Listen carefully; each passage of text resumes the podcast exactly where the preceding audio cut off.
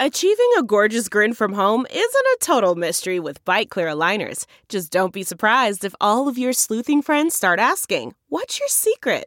Begin by ordering your at home impression kit today for only $14.95. Byte clear aligners are doctor directed and delivered to your door. Treatment costs thousands less than braces. Plus, they offer flexible financing, accept eligible insurance, and you can pay with your HSA FSA.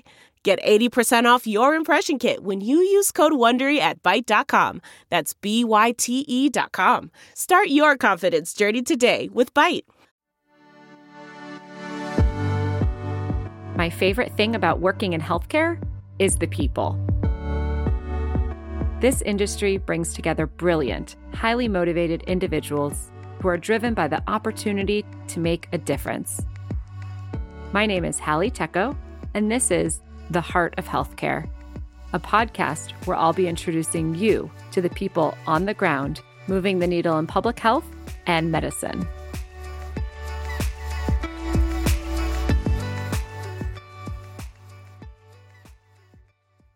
My name is LaShyra Nolen, but my friends call me Lash. I'm from Los Angeles, California. And today I want to thank my Lord and Savior, Jesus Christ, for ordering my steps and allowing me to be here today, and for the beautiful people that they have surrounded me with in order to inspire this journey.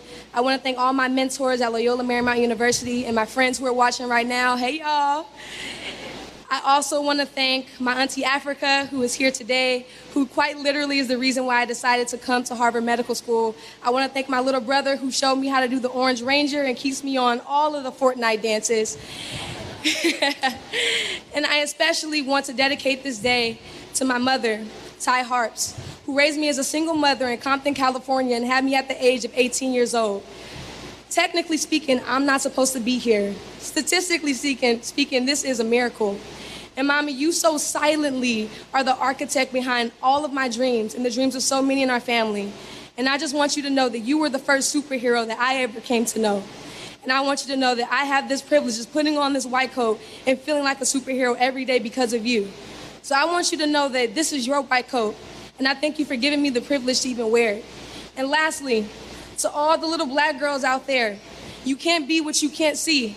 But I hope you see me now and I hope you see yourself in me. We have to keep pushing, and you need to be here because medicine will not progress without us. The marathon continues. Thank you.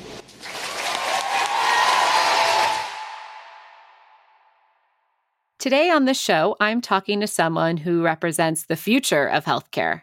LaShyra Nolen, known as Lash, is a Fulbright scholar and student at Harvard Medical School, where she serves as the first Black woman class president. As the founder of We Got Us, she is helping empower Black community members with accurate science information and public health resources. She is also a vocal activist, having built a platform and social following through her speaking and writing about healthcare inequality. Lash was born and raised in Compton, California, to a single mother. She told Teen Vogue Compton made me scrappy. I'm hungry for opportunity. I'm hungry for justice. I'm hungry to see my people win. So when you put someone like me at a place like HMS, I'm going to do whatever it takes to make that vision a reality. Lash, it's so great to speak with you today. It's great to be here. Thank you so much for having me. Tell us about life as a medical student. Is it what you expected? Yeah, I mean, I think life as a medical student is a mix of a little bit of everything. I think during medical school, I've been able to maintain all the things that kept me driven and and committed to my community as an undergraduate student and growing up and i think that that's the thing that i didn't expect. I felt like in med school i just wouldn't have time for anything. I've been very pleasantly surprised by how i've been able to um, maintain friendships and relationships and passions um, during my time in medical school. So i think that that's something that uh, really was a pleasant surprise coming into my first and second years of medical school that's great. Yeah. I don't know. I don't know if every medical student would say that. Oh yeah, I mean, I I 100% can imagine um, most folks saying no. It's a struggle, and yeah. it definitely it definitely is a grind. Um, but I think that it's one of those things where you just prepare yourself for the worst, and you get here and you're like, oh okay, if I just maneuver some things around, maybe I can make it through. yeah, well, on a on a kind of somber note, you know, the Mayo Clinic and Stanford study found that US medical students are 2 to 5 times more likely to have clinically significant depression than similarly aged peers. I'm curious what your thoughts are on that and why there's such a culture of self-sacrifice over self-care for medical students and residents. Yeah, well, honestly, I think it's it's a part of the culture of medicine. It's something that I actually was just reflecting on with my partner, and we were just talking about how even during the pandemic, we saw so many health professionals really just be disregarded and, and how they weren't given PPE, um, but they were praised as essential workers, but really weren't getting the support that they needed at the start of the pandemic. And just generally, how there's this culture where the harder you work, the less you see your family, the more you sacrifice, the more you're lauded. And how it's almost a badge of honor to say, I've worked over the weekends and I haven't seen mm-hmm. my family in however many days. And that's really just a part of the culture. It sounds like Wall Street. Yeah, literally, literally, right? Yeah. the Wall Street of medicine. and I think that that very much so starts as a part of our pre med culture as well. Um, you have folks who are spending all nighters trying to get A's in organic chemistry and these courses that they need in order to get into medical school. Um, and it just goes on from there because I think in medicine it's it's built in a way where it's very hierarchical. So you're always trying to get to the next step. First is getting into medical school, then it's getting into residency, then it's getting into fellowship, then it's becoming that attending and then it's becoming you know that the next step in your professorship depending if you want to do academic medicine of course but i think that when you have this stepwise process it makes you kind of um, forget about the fact that there's life outside of that. And I think that that's why it's been so important to me to maintain friendships and relationships outside of medicine so that I remember that the aspects of what we go through isn't necessarily normal. and to just remind me that there is life outside of that. And it's funny because my grandma, um, I'm, I'm a first generation medical student, and my grandma's like, Wait, so you're not getting paid to work right now? And I'm like, No, I'm paying them to work right now. so it's oh just oh really goodness. interesting to, to, to, talk to family and friends about our training. But I think yeah. I think that's a huge part of it, you know, and in each step you're kind of taught to sacrifice your health and wellness um, as a means to continue to progress career wise. And I think that it's incentivized in that way. Do you think that's changing? I think I think it's changing in the fact that now if you're not talking about wellness, then your residency program isn't as attractive to folk. I think that that's a, a, a huge part of the recruitment process. Like, you know, what ah. is your wellness process um, for residents or in your program? How do you value that? Um, but I do fear that a lot of it is superficial in the fact that yes, you know, we have these sessions for reflection for our residents, our trainees, or even as medical students. Yes, like you know, we have the club for for wellness, but we're still going to push students to answer a patient's message on a holiday um, in order to because that's how you provide the best level of care is mm. when you're always there for your patient.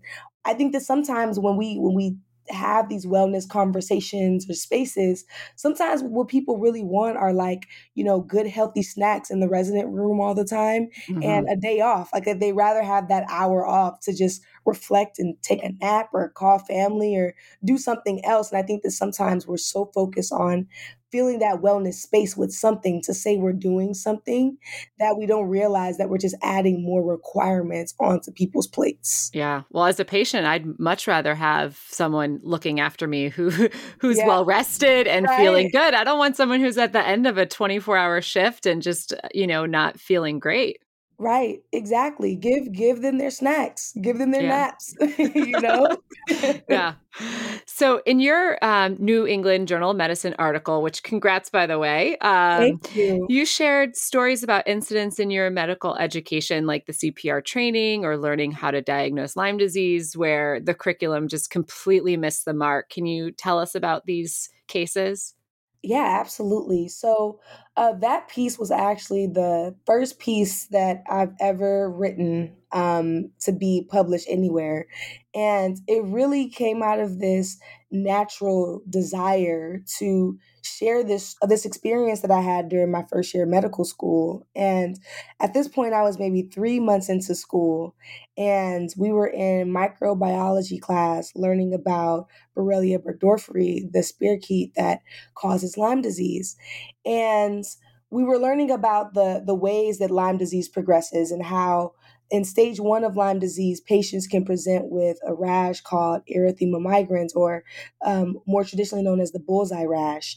And the professor had an image of erythema migrans on the screen, and it was on a patient with white skin. And my classmate, who is a black man, raised his hand and said, Hey, how would I recognize that rash in a patient that had skin tone similar to mine or a family member who had the same situation? And the professor really didn't know how to give him an adequate answer. He just said, well, you know, it, it appears a little bit more purple on darker skin. Um, but honestly, it's hard to see, and you can't really use this as the your sole piece of information for diagnosis anyways and just kind of kept on going with the conversation. So i was like that's a really interesting point that it brings up because because i was also curious about the same thing. So i uh, went on my phone and just googled uh, bullseye rash and literally i was just looking through pages and pages on the images section of google images and literally could not find an image of how this presented on darker skin.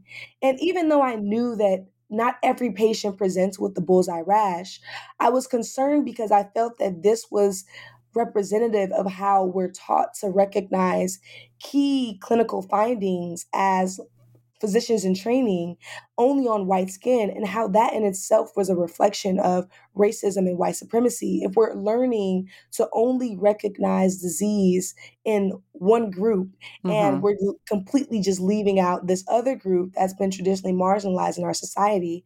So I decided to write this piece and in, you know, telling the story that I just told you about, I learned that there was a study that showed that black patients tend to receive later diagnosis of Lyme disease. And the authors believe that it was partly because the erythema migrans rash is not typically seen or recognized at its earlier stages. And that has serious implications because we know that Lyme disease can lead to um, issues with the heart. We know it can lead to Bell's palsy and affect the neurological system. And it has this sequelae that can be very disturbing. And um, I think that the fact that we're not learning to catch that, partly because of how we're being taught, it, it shows that, that there's a systemic issue in how we're being taught medicine and it has serious implications for the the types of physicians that we're graduating and i think the other case that i bring up is how women are less likely to receive bystander intervention for cpr and the reason why i brought that example up is because when we were learning how to do cpr something that all medical students have to learn we were only learning on male bodied mannequins. So that means that, you know, patients with breasts were not as comfortable with learning to maneuver around that extra tissue that the patient has or having that conversation about consent after doing CPR or before, or what does that even look like? And I think that those are the discomforts that are leading to this disproportionate number of women who aren't receiving that care that they need. So I think that once again, it just brought up systemic issues in medical training that really needs to be addressed if we're going to be able to graduate and provide the best level of care for all patients. And did you bring this up with the administration or your professors? I did. I did, um, especially with the the Lyme disease um, piece. I mean, something about me is like I'm I'm someone who's gonna call out the system, but I'm always gonna tell you that I'm gonna call you out, right? So I'm not I'm not gonna, you know, publish like a tell all yeah. and you're not going to know that I'm telling it all. I'm going to give you the chance to to do better and then together we're going to work to to address the issue. So I actually approached that professor and I said, "Hey, I got to say, you know, the way that we handled this situation in class yesterday didn't really feel completely resolved. And I had a conversation with that professor, and he said, You know, I completely agree, and I support you in writing this up because I do think that it's a systemic issue. And the next day he came to class, and we really had like a five minute conversation about disparities and, and how he felt like the way that the situation was handled um, wasn't adequate. And it was really fruitful. But I think the issue is that it was only a five minute conversation that mm. was had because a student of the marginalized group raised his hand and said, Hey, how would I support my community with the information and the education I'm being given here? And I think that that's it, brings up a lot of issues. Number one, these conversations can't just be a five minute add on. And two, it can't be the marginalized group that is advocating for themselves in these spaces. It yeah. needs to be a we that's saying, Hey, why aren't we learning how to recognize this in all patients? Yeah. Because those are going to be my patients. Yeah yeah like let's let's self-reflect and right. correct from decades of systemic racism in medical education and exactly. care yeah 100%. And on, on that note, research does show that diversifying the physician workforce can help reduce health disparities. Yet the percentage of students from these groups in medicine is increasing at a really paltry rate. And I actually read that it has decreased for Black men since 1978. Yeah. So what needs to happen to to reach parity for black and Hispanic doctors in the US? Oh my goodness. I mean, big I think, question, but yeah. yeah. No, it's a big question. Um, but I'm so glad you asked it. I mean, I think the the first thing that needs to happen is we need to look way down the pipeline, um, and I'm talking just looking at our education system and reflecting on the way it's set up and thinking about who has access to quality education in STEM. And for example, there are students who don't even have the resources that they need for their chemistry classes, who clearly don't have the same um, advanced placement um, accessibility within their courses. Um, and all of those things are a reflection of systemic racism and the way that redlining impacts the way that taxes are paid and which schools get a certain amount of support. And when we think about the public school system versus the private school system and the charter schools, I mean, it's all really wrapped up in all of those things. Um, but I think that just being a medical student and getting to this stage as a first generation student from Compton, California, um, I was raised in one of those communities where we didn't have a lot of resources, but I was blessed to go to magnet and gifted public school programs where a lot of resources were poured into me. But when we consider the the path that it takes to get to medical school, this profession is really one of the wealthy. It's, I mean, when you look at who is largely represented in, in medical school classes. Um, there's been studies by the AAMC and reports by them that have shown that a lot of these folks are among the, the most wealthy of our society. And in order to, for example, if you think about just applying to medical school, first you have to um, become a pre medical student at a university. So if you're first gen, um, you're not coming into the situation with much um, generational wealth. You have to go um, and and spend this money. You know, if you don't get that scholarship uh, to get your undergraduate education, um, and a lot of these students are also doing work study a lot of them are working while they're in yeah. school. So it's this added pressure because you have to do the, the volunteering, doing the clubs, and also excelling your courses while also funding your education. And then after that, it's time to take the MCAT. And you then have to fork out this money for an MCAT prep course. And you're talking in the thousands. Wow. Wow. right? You know, so you're thinking, okay, like it's a really be competitive. You then have to think about applying for these courses. Or if you don't do that, then buying the books and then thinking about the time that it takes to study for the MCAT. So you're coming out, you know, and this is if you decide to take a gap year or whatever the case is. You know, I took two gap years. So you have folks who are taking time to study for the MCAT, but they also have to work. They also have to find, to, in order to study for the MCAT, there's a level of privilege that you have to have to put that time aside to really put into studying. Yeah. Um, and then you have to pay for the MCAT, right? Which can, you know, cost you another three, four hundred dollars. And then after you take the MCAT, then you have to apply to medical school, which for each school can run you um, over $100. And then once you get into those schools, you have to go and you have to interview. You have to buy a suit. You have to buy shoes. And, and this is all to make sure that you maintain this level of quote unquote professionalism when you go for these experiences. And then once you get into medical school, I thought the costs were done once I finally got into medical school, right? But you're wrong. I was totally wrong. I was like, this is just the beginning, right? Um, yeah. You know, you get to medical school, and even at Harvard, you know there's all we're all using the same resources right? Like we're all using you know sketchy micro to help us with microbiology. We're all using uworld for question banks to help us study for our shelf exams. And then we're also using amboss. I mean there's all of these hidden costs pathoma you know these are all words that i didn't know anything about. But there are these extra resources that's kind of expected for students to buy as a way to help them succeed on the standardized tests that we take and then you have to pay for the tests so yeah. it's it's extremely expensive and i think that even if you think about clinical rotations um, a lot of folks will say, yeah, like my my site was, you know, 45 minutes or an hour away from school. So you're thinking about Ubers, you're thinking about cars. Who has access to those things? And there's just a lot of hidden fees and costs associated with a career in medicine. And it's a forever thing. It's something that goes on. And there's this assumption that, oh, well, you're gonna be fine because you're gonna be a doctor. Yeah. But you have to think about who's coming in with intergenerational wealth.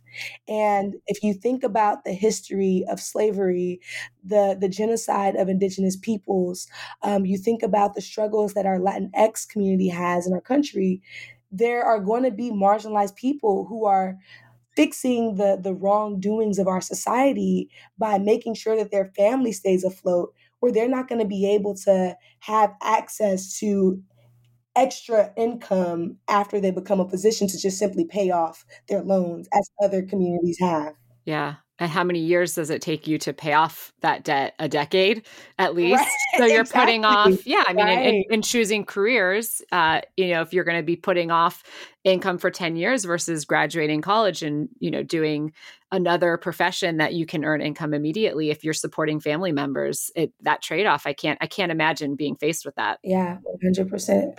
So you wrote uh, another article. I love reading uh, what you write because it's so insightful. So your article for the Boston Globe was titled "Why Doesn't Medical School Prioritize Social Justice?" Yeah. So on on this note, so not just ensuring that students have an equitable chance of getting in, but an equitable chance of succeeding in medical school. Um, tell tell us all about how medical schools don't prioritize social justice and why. Yeah, so so that piece um, was one that I wrote after having a conversation with a mentor. And as amazing mentors do, they help you get your CV together. And we were going through the process of getting your CV prepared for in, in the format of someone who's interested in academic medicine, right? So there's like a specific format for CVs for different careers. And I was like, okay, I was learning the, the ropes for, for academic medicine. And we were going through the various sections. You know, you have your publications, you have your um, speeches and things that you give and, and lectures. And we kind of just brushed through the community service section. You know, they were just like, okay, well, you know, this section really isn't as important, unfortunately. So let's like keep on moving down to the publication section. So here, and we kind of went into this deep conversation about the various sections that mattered and how you really need to beef up those sections. And I was like, it's just so interesting to me that we're brushing over this community service piece because I believe that's the reason why I even got into medicine in the first place. And I started to reflect on the process of getting tenure in academic medicine. And I started to reflect on the types of research projects that are funded by the NIH.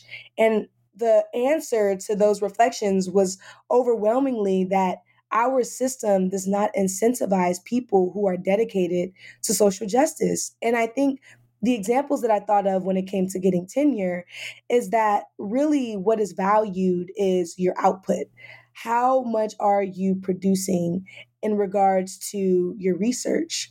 But it doesn't that that type of system doesn't really give much to the community because for example if i'm a disparities researcher and i realize that having conversations about hypertension or doing hypertension screening in, in black barbershops is what leads to improved outcomes i'm not incentivized in this system to then apply for a grant to apply those findings that i found in my research to the community and to spend that time really in community building out this blood pressure um, and prevention program in Black barbershops because I already have to be thinking about okay, what's the next thing that I'm going to write about? What's the next disparity that I'm going to elucidate? And I think that it really puts a lot of pressure on on community-based researchers because in this system it's really like quantity over quality and in a system that just incentivizes output this this publish or perish mentality who really benefits and who really suffers right? Because you know i, I wrote this piece in, in the new england journal of medicine which i hope will have some level of impact on medicine by who will read it. But my community members my family my grandma they don't have access to NEJM so when we publish these pieces it's like who is reading them and who are they for? Is it really for us to serve ourselves and moving forward in our careers? Or is it so that we can create that research, which is important and imperative? But how do we translate it to community work without it negatively impacting our ability to move forward as professors, as scholars, in a way that is meaningful for ourselves and our students. And I think the, the second example that I brought up is how you have a lot of Black professors at academic medicine institutions who are really doing a lot to mentor marginalized folks at these institutions. So, for example, when I think about Harvard Medical School, we have, you know, that, we, we tout that we have so many faculty, like over 10,000 faculty, right? But of those 10,000 faculty, how many of them are Black women? And that's going to be a mentor that I'm really going to need in my circle because they're going to help me navigate this space, especially as a first gen medical student. But then they're not paid for that, are they? They're not paid yeah. for that. Exactly, right? And there's only so many of them. So they have this this publish or perish mentality that they have to learn to conquer, right? But then they also have to mentor me. And oh, they're also going to serve on your anti racism task force that you've requested for them to be on with no extra pay, with no extra way to, to compensate them for the time that they're spending it's like, okay, if you're going to ask your, your URM faculty to mentor all your URM students to serve on your committees, and you're not going to incentivize their research, but then when it comes to promotion, you're going to say, oh, I'm sorry, your output isn't enough. It's really just a system of gaslighting. We'll be right back after the break.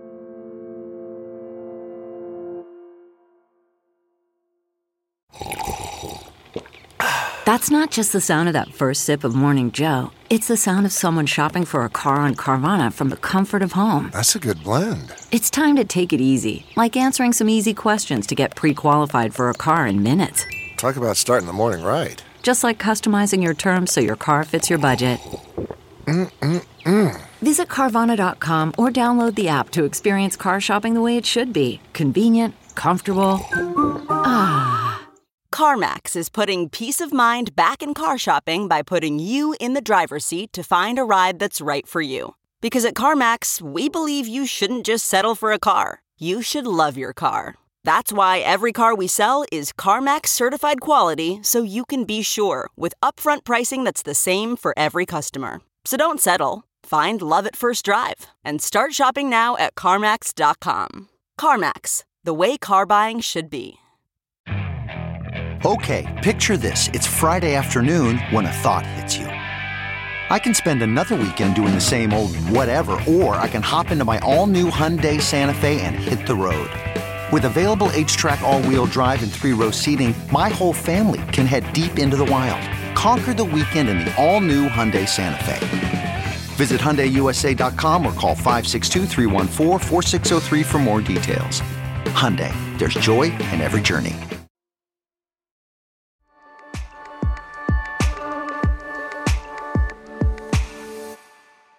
So, kind of changing gears in terms of you being in medical school and get, kind of getting to know your peers, do you think that your generation of doctors are going to approach medicine differently and change the system?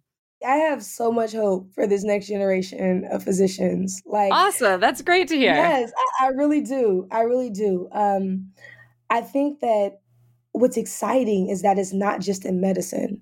Like when I think about friends and colleagues that I have um, in divinity school, in public health school, um, in law school, in business school. There are folks who are really thinking about how do we make a more equitable system and i think that the the generation of like millennials or i think they're gen I, I i get confused with you know all of these different names that they give the groups but i think that the generation that's younger than me they're even more social justice minded. And Gen Z, like Gen Z, right? You're Gen are Z, you? There we go. You're yes. I'm I, am i am an old millennial. You're probably a young millennial, and then that, they're Gen yep. Z. Yeah.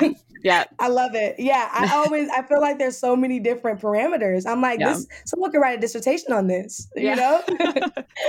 but yeah, I, I I really am inspired. And I think that the reason why I think I'm feeling hopeful is that I see my peers educating the old guard. So yeah. when they're when they're on their rotations, they're like, look, every patient that I speak to, I'm going to introduce myself with my pronouns. And I don't know if that's what you do, but that's that's what I'm going to do. I don't care what age the patient is, how they look. Yeah. That's what I'm going to do. And I think that by being unforgivably dedicated to social justice, yeah. that is the way that that that this generation of future physicians is is really going to change the game. But I think that that change can go only as far as the system is willing to be malleable. Yeah. So if we are going to continue to train physicians in a system that is systemically racist, a system that is systemically making our students and trainees depressed, then you can come into this career into this system with all the hope and desire to make a change in the world. But if you don't give folks the space to really thrive and be joyous because of this system, then you're gonna sap it out of them. And by the time they become that attending, they're gonna be so jaded and they're gonna be in this system of let me publish or perish. And that's why we need systemic change. Yeah. So it can't just be an individual imperative, it has to be a collective one. So, on that note, if you could wave a magic wand and completely remake medical education in the US, what would that look like? Oh my goodness. Um, well, I think you know one one thing that I would hope to do is off the bat, I don't think that any student should be doing the work of, of medicine and healing without knowing their community. So I think that the first step of of training would need to be meeting with community leaders, um, learning about where people go to eat, where they go to fellowship, where they go to feel safe, where they go to play, really learning about what the lives are of the folks that they're going to be serving, because that's going to directly influence how your patient is going to be able to take their insulin, how they're going to be able to manage their hypertension or their diabetes. If you're saying, hey, you know, I need you to take this metformin, but at the same time, you don't even realize the access to healthy food or the access to safe spaces to exercise, then you're going to be unable to fully be the healer that you need to be for that patient. And I think that that's where a lot of us are failing in that, you know, we come to these communities and we work, but then we leave. We're not eating lunch in the community. We're not, um, you know, going to the gym in the community. We're doing all of that elsewhere, and then we're coming in. Yeah. So I think that really learning about the systemic struggles of community members and and learning that they really are the folks that we have so much to learn from um, as a way to become better healers. I think that that would be the first thing that i want to do and i think that some schools have versions of it. I know we do that for like a day here at harvard medical school but i think that that needs to be a longer immersion and i think it needs to be a continuous immersion. Yeah. and i think that more and more really community leaders and activists and advocates should be our professors. And I think um, if we can move in that kind of a direction, that'd be awesome. And I think the second thing I do is is making sure that conversations about disparities aren't these slides at the end of a you know a 45 minute lecture and you spend two minutes on this slide saying, hey, yeah, so today we talked about diabetes. And as you can see, you have uh, Black, Latinx, and Indigenous peoples who have disproportionate rates of diabetes.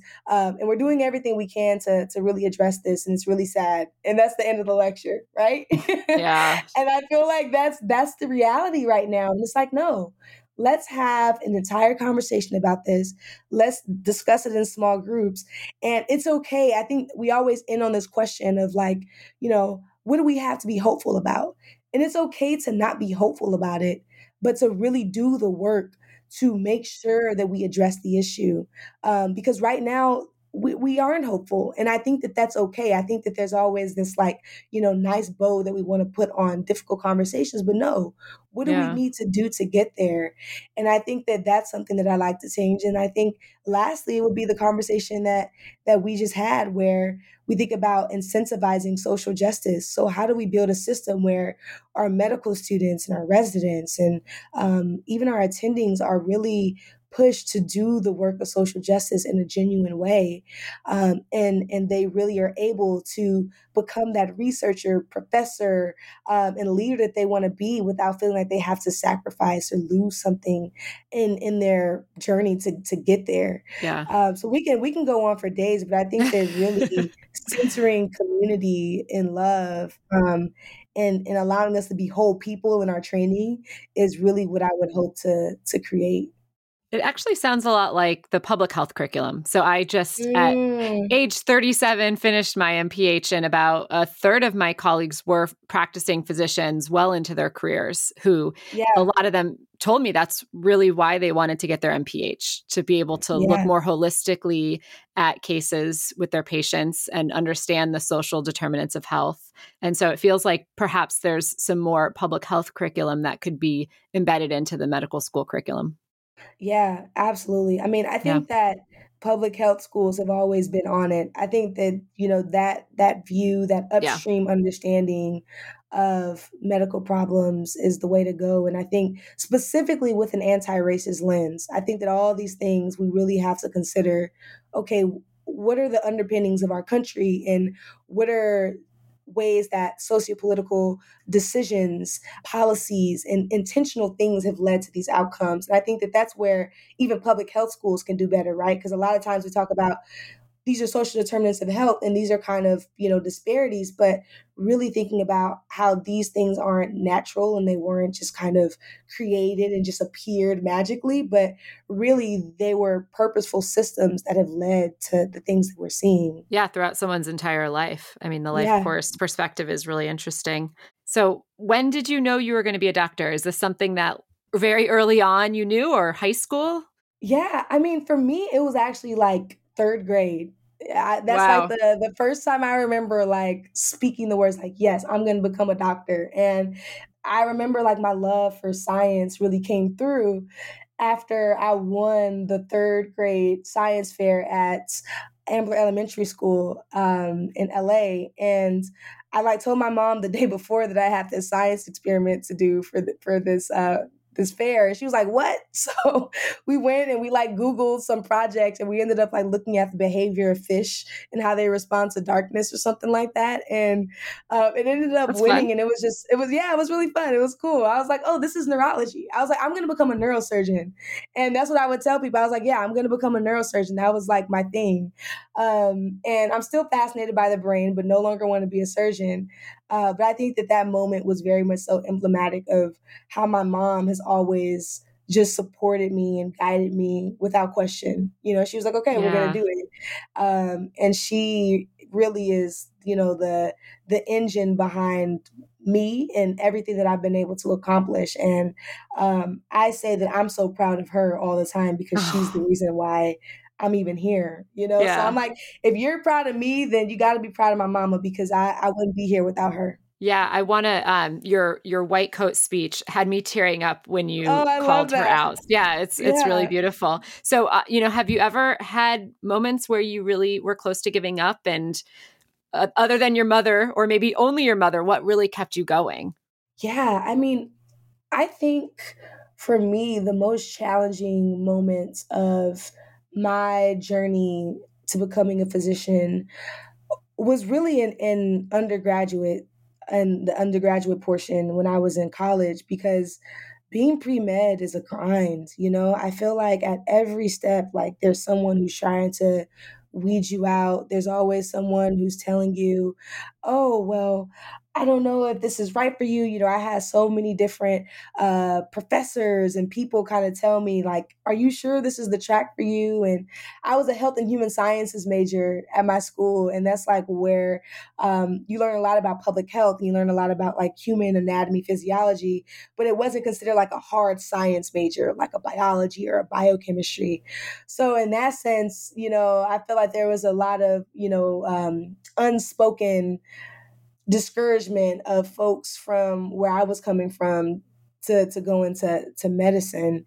And I think also just adjusting to the fact that, you know, where I went to school, I didn't necessarily, you know, take like AP physics. And I think that there were there were people who kind of came into college from different prep schools and they kind of had access to resources where it was easy for them to kind of just jump into it. But I think that I had a lot to kind of learn and get used to. And, you know, I definitely had moments where I was like, yo, is this the path for me? Is this, is this really what I want to do? I really thought like, should I just do public health? Because I felt like, you know, as I was learning in school, like that was more where my passions lie. But I was like, no, I really need to become a physician because I felt that that mindset that I had, that public health mindset, needed to infiltrate medicine because those are the folks who are having the direct day to day relationships and conversations with patients. So absolutely, I, I, mean, I say it all the time. I mean, I was the, studying for the MCAT was brutal. I feel like that was the most sad I ever was. I just wake up and just just study and yeah. just look at this book all day, and I was like, oh my goodness. So that was rough. Um, you know, I got an F on like my first chemistry exam, um, but I'm still here, y'all. You know, I got a B on my, you know, I got a B on my on my report card at one point, uh, but still made it to Harvard Medical School. So I, this is all to say, yeah. like, you know, when you have this idea of like, you know, what you have to do as a pre-medical student. You're like, I have to do these 1,000 hours of community service or, you know, direct clinical care. That's another point I, I failed to bring up is that, you know, there's these requirements that you have of getting exposure to um, to medicine, right? And thinking about who has access to like that physician in their family who can give them those hours that they need. But it was really hard yeah. at first to like find people that would let me shadow them. Like I would have to just like cold email people, like, hey, would you let me join you in your office? And I didn't always get a response. I think a lot of folks don't get a response. And now being a medical student and seeing how busy my preceptors are, I'm like, I see why I wasn't getting a response, right? Like, yeah. you know, I think that and, and it goes back to the extra burden put on URM faculty and and health providers because they feel this natural desire to want to serve and to help their community by allowing that student to shadow them but it's like it's hard to to do that yeah. um, for so many students so all this to to to say like you know it's it's a journey and it's a tough one but i think that during the entire process i always kept in mind the person i was becoming and the person that i wanted to be and i never let the challenges get me down because number one i knew why I was doing it. And I knew that I was raised by the strongest woman I've ever met in my life. And I knew how hard she was grinding, how hard she worked for me to be here. So, how can I give up when my mom raised me as a single parent in Compton, California, and managed to get both her bachelor's and master's degree and continues to push herself every single day to be better wow. and to strive greater for her family. Yeah. So I think I think really, you know, she's my my engine, but I think also my journey to get here wasn't smooth. It wasn't, you know, just a straight mm-hmm. shot. Yeah. So when I encounter challenges in medical school, whatever it may be, you know, a hard day, you know, feeling like I'm incompetent because of whatever, you know, just just being a med student, you just push through and you get up and you just do it again because you know you're doing it for your community. Yeah. That's beautiful. I hope that we have some future med students that are listening. Um, yeah, it's it's very cool to hear the the truth about it. That it isn't always an easy path, but here you are, and you're making a difference beyond just the work that you're doing at school. You also have a nonprofit that you started that you're running. I can't imagine how you have time for that on top of all the articles and using your platform for social justice. So you know that's awesome. Can you tell us about We Got Us, your nonprofit?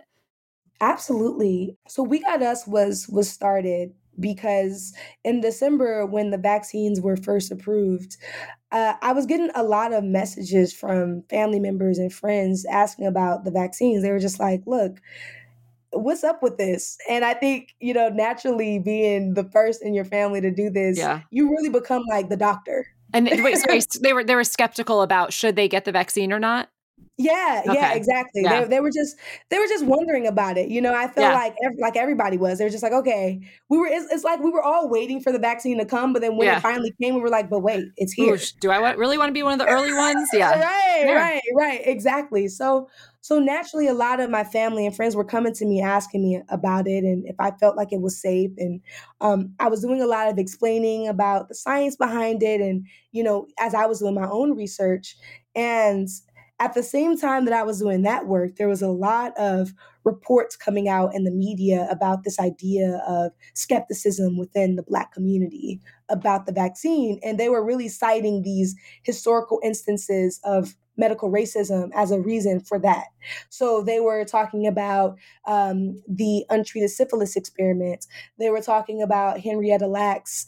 Uh, they were talking about, um, you know, Betsy Anarcha and, and, and the enslaved women that Marion Sims operated on and that experience, but they weren't really focusing on the day to day experiences of medical racism that my community faces.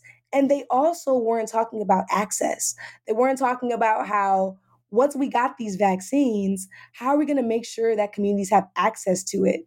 Access to the education that they need to understand why this vaccine is safe and physical access to the vaccine, um, access to physicians who look like them, um, who can explain information about it. And the other piece of it was related to that last point. There were studies that were also coming out showing that racial ethnic concordance between provider and patient led to increased seeking of information about the vaccine. So that means if you put a black provider in front of a black patient, that black patient was more likely to want to get more information about the vaccine and to feel more comfortable in doing so because that physician looked like them. Yeah. And because of the paucity of physicians that we have in our country who are Black people, because of systemic racism and the challenges of entering the career and the Flexner report and so many other things, this is the situation that we were in. So I knew that there was a need for an organization that would, number one, have an understanding of medical racism in a historical sense, not just focusing on these events that happened years and, and decades ago, but really the way it presents today. And then also making sure that we connect providers who look like the patients and communities that they're trying to impact and give information to, and also increasing access to the vaccine by doing the door knocking and the canvassing that was necessary to get that information out there. So I literally, um, it was Christmas break. Um, I'm like, Lash, you have no time to do this. Like, you're literally in your clinical year. You are a full medical student right now. Um, but the more I thought about it, I, I literally sat on the idea for about a week or two. And I was like, if I don't do this, who's going to do it? And I was like, okay. So I just wrote this little proposal, um, started sending emails to folks, and um, stumbled upon a, a, great support within the American Board of Internal Medicine. And he was like, okay, Lash, I'm going to give you $10,000 to start this. And I was like, okay. So I just went, you know, I sent out a call for applications to different Black medical students and pre medical students across the Massachusetts area, did an informational session, um, started interviewing folks for positions. And now, you know, six months later, we're a coalition of over 100 students, um, have an executive team of eight folks um, and each of them are committed to various aspects of our organization. And, what we do um, is we empower through education. We do these things called empowerment sessions, uh, where we really spend about an hour with different community groups virtually talking about the history of medical racism, the way the vaccines work, and really answer any questions they have about the vaccines. And we tailor it to the needs of each group. So if you're interested in the vaccines in relation to, you know, being a pregnant person, if you're worried about the vaccine and how it relates to youth, uh, we also do youth empowerment sessions and have a team of high school students that works with us. And in addition to that, we're in the community um, and we we do uh, canvassing and we do various community events uh, where, you know, if you're out having a festival, we're going to be out there talking to folks about the vaccine and getting them vaccine appointments. And recently we started to do our own community events where we've had comedy shows and also have kind of combined the arts with with also public health in that way. And it's been a phenomenal opportunity. It's it's really been really everything that I want to do. I mean, I imagine myself being a 100% community-based physician and really, you know, bridging this gap between the information and access to tools that we have. So, it's been a, a major blessing and I'm just really proud of how the organization is growing and um, excited to see where we go in the future. You've already impacted the lives of so many, and no doubt you'll continue to do so as you carry on your journey to become a doctor. My last question for you is how we can support your work. I would say uh, if you're interested in learning more about We Got Us, uh, you should check us out at We Got Us Project, um, and that's on Facebook, that's on Twitter, and that's on Instagram. And we're regularly posting uh, different videos. We have this awesome animated video that recently was released that really breaks down um, the vaccine and the disparities that we've seen. So, if you're looking for something that is tangible that you can share with um, community groups and leaders, please check us out there um, on, on all our socials. And if you just want to donate or learn more about the organization and our origins, check us out at We Got Us Project org on our website. We have all that information there. If you're interested in volunteering, collaborating, we would love that. Just please hit us up there. Um, and if you want to follow my work personally, um, you can read any and all of my articles at lashyranolen.com.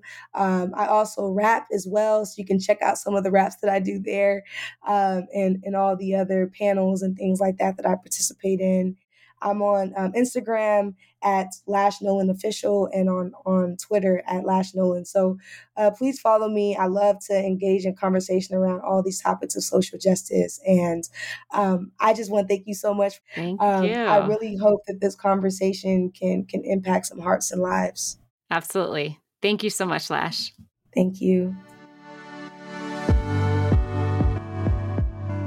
Thank you for listening to the Heart of Healthcare podcast.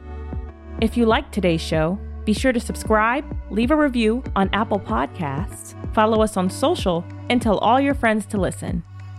The Heart of Healthcare with Halle Tecco is a product of Offscript Media. Our executive producers are Halle Tecco and Matthew Zachary. Our senior producers are Brianna Seely and Andrew McDowell. It is mixed and edited by Brianna Seely. Our music is by Utah. For advertising and media inquiries, email media at offscript.com. Hit us up at contact at offscript.com to share comments, feedback, and make recommendations. For more information, visit offscript.com. That's offscript, no T, dot com.